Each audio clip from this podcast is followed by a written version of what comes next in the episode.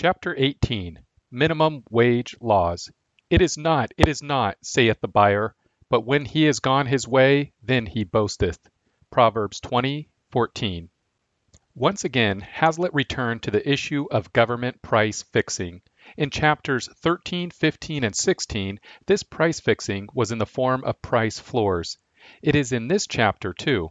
A minimum wage law is a government mandated price floor on labor services. It does not apply to machines. It does not apply to computer programs. So, to the extent that a machine or a computer program can perform labor services at a cost per hour lower than the minimum wage, to that extent the law is unenforceable. 1. Owners. One set of owners possesses money, business owners. They may also possess capital equipment, which includes land and buildings. They possess business plans. These plans involve hiring human laborers. Another set of owners possess the ability to deliver labor services. These people are eligible to rent out these services. A third set of owners will decide at some point whether to purchase goods and services that have been produced by a combination of business capital and labor services. They will determine retroactively which sellers prosper and which do not. The key fact of ownership is personal responsibility. God holds owners responsible because he is the original owner. These individuals are his stewards. 2. Window. The window is a product of a society's moral, legal, and cultural traditions and institutions. It is known as the free market. Those with money to spend work out arrangements with people who want to sell goods to buyers, i.e., spenders of money. In this system, people who hire workers seek to locate people who rent out these services at some price. Economic exchange always depends on an agreed upon price. Buyers compete against buyers, sellers compete against sellers. Only in the final stage of the hiring process does face to face bargaining take place. Would be employer versus would be employee. The prospective employer does not know how little money the prospective employee will accept and the prospective employee does not know how much money the prospective employer will pay. In this zone of ignorance, there may be negotiating, but probably not. Time is not a free resource. Employers usually make this offer to entry level workers take it or leave it, I'm too busy to negotiate. The employer acts as an economic agent of future customers. He will give them an opportunity to buy the output of his production process. The employer also acts as an economic agent of his employees. In order to earn money, employees must sell their services to customers.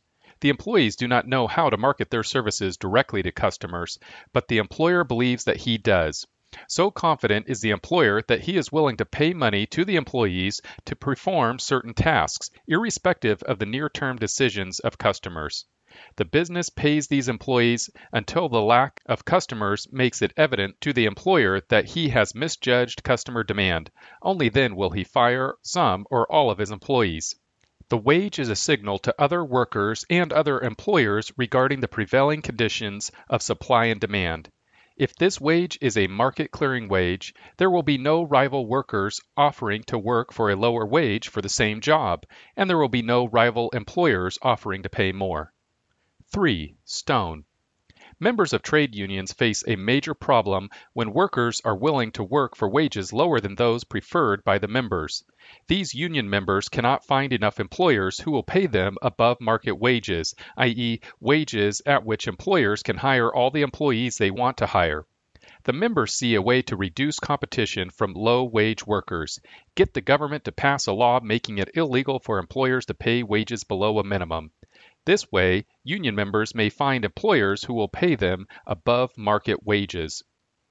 In the year that the first federal minimum wage law was passed in America, 1938, union members who lived in the North faced competition from manufacturers located in the South where wages were lower. They preferred not to face this competition.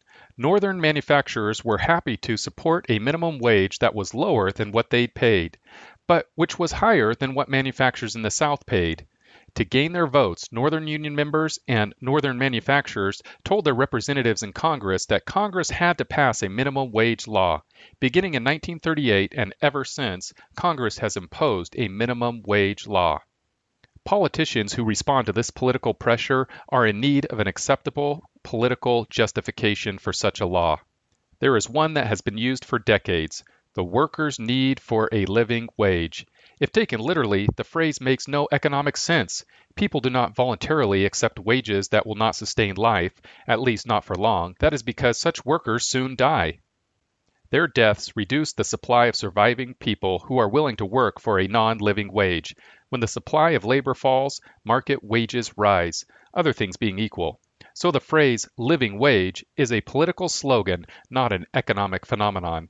The phrase means this a wage that is above the wage that other workers are ready to accept, but who are prohibited by the minimum wage law from accepting. 4. Costs.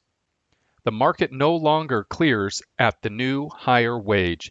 This means that more workers offer to work at this higher wage than there are offers to hire them. The wage floor creates a glut of labor offers. This is the result of all price floors more suppliers than buyers. Those workers who offer to work are disappointed. They must seek work elsewhere. Hazlitt described this situation. Notice what wages were in 1946. The first thing that happens, for example, when a law is passed that no one shall be paid less than $30 for a 40 hour week, is that no one who is not worth $30 a week to an employer will be employed at all. You cannot make a man worth a given amount by making it illegal for anyone to offer him anything less. You merely deprive him of the right to earn the amount that his abilities and situations would permit him to earn, while you deprive the community even of the moderate services that he is capable of rendering. In brief, for a low wage you substitute unemployment. You do harm all around, with no comparable compensation. This situation is a benefit to those workers who have jobs, but only for as long as their employers do not find labor saving equipment to replace them. They no longer face competition from human beings who are willing to work for less. It is also a benefit to employers who are willing to break the law. They are now able to find able bodied workers who are willing to work below the minimum wage, well below. The supply of unemployed workers has increased. They must take job offers that they would have rejected before the minimum wage law went into effect.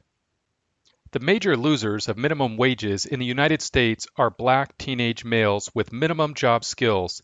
They are less desirable employees. They live in parts of town that are poverty stricken. They cannot afford to drive to a part of town where there may be job offers at the minimum wage. Their one tool of employment in their neighborhoods is their willingness to work at a low wage. This way, they can gain the experience and skills required to get better job offers. But it is now illegal for employers to accept such offers. Thus, when the minimum wage was raised significantly above entry level wages in 1961 in the first year of Kennedy's presidency, the unemployment rate for black teenage males rose above the rate for white teenage males and everyone else. It has never come down to match other groups' unemployment rates. Prior to 1961, black teenage males had a lower unemployment rate than white teenage males. 5. Consequences.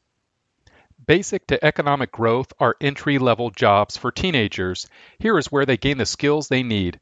Small local businesses are the usual employers, but this avenue for young people without formal education certification is cut off by minimum wage laws. This works against small businesses, especially business startups, which are the primary sources of job creation. Ever since the early 1960s in the United States, the black underclass has remained a constant social problem. They never enter the legal labor markets. Wherever there are minimum wage laws, there is an underclass filled with young men who are never integrated into the community of married, employed heads of households. Crime is far above average in these groups. These men do not become productive members of their communities. These young males are ready recruits for gangs. The crime rates rise in inner cities. The main perpetrators are black teenage males and unmarried young men. There is then political pressure for the state to intervene and create welfare programs to support these men and the women they do not marry. Intergenerational welfare lures these people into lives of dependency on the state. Conclusions the minimum wage law is one more state intervention into the market of voluntary exchange, of ownership, and its concomitant implication, disownership. It rests on the idea that people must not be allowed to make arrangements with each other that they see as beneficial, better than the status quo. Politicians and bureaucrats who are distant from the circumstances facing people locally establish the legal terms of exchange for labor services. The people who have the best information about local employment opportunities are prohibited from pursuing opportunities to improve their conditions. These same people with the greatest motivation to improve their conditions are told by the local agents of distant politicians that they are not allowed to pursue any avenue of improvement at a wage below the national minimum. The substitution of labor saving machinery has accelerated since the early 1980s. Today, the rapid development of computerized operations and robotics is threatening low skilled laborers as never before. The costs associated with replacing human labor are now falling at an exponential rate and have been ever since the development of the first commercial microcomputers in 1978. This makes the effects of a minimum wage law even more devastating for entry level workers and older workers with minimum skills. The minimum wage law subsidizes this substitution effect. Once again, we see that the state's intervention into the free market in the name of the poor and the downtrodden has increased the percentage of the poor and downtrodden. The victims are poorer and more trodden down than they would have been, but in the case of the minimum wage law, it has raised crime too. People in the inner cities bear the brunt of the costs.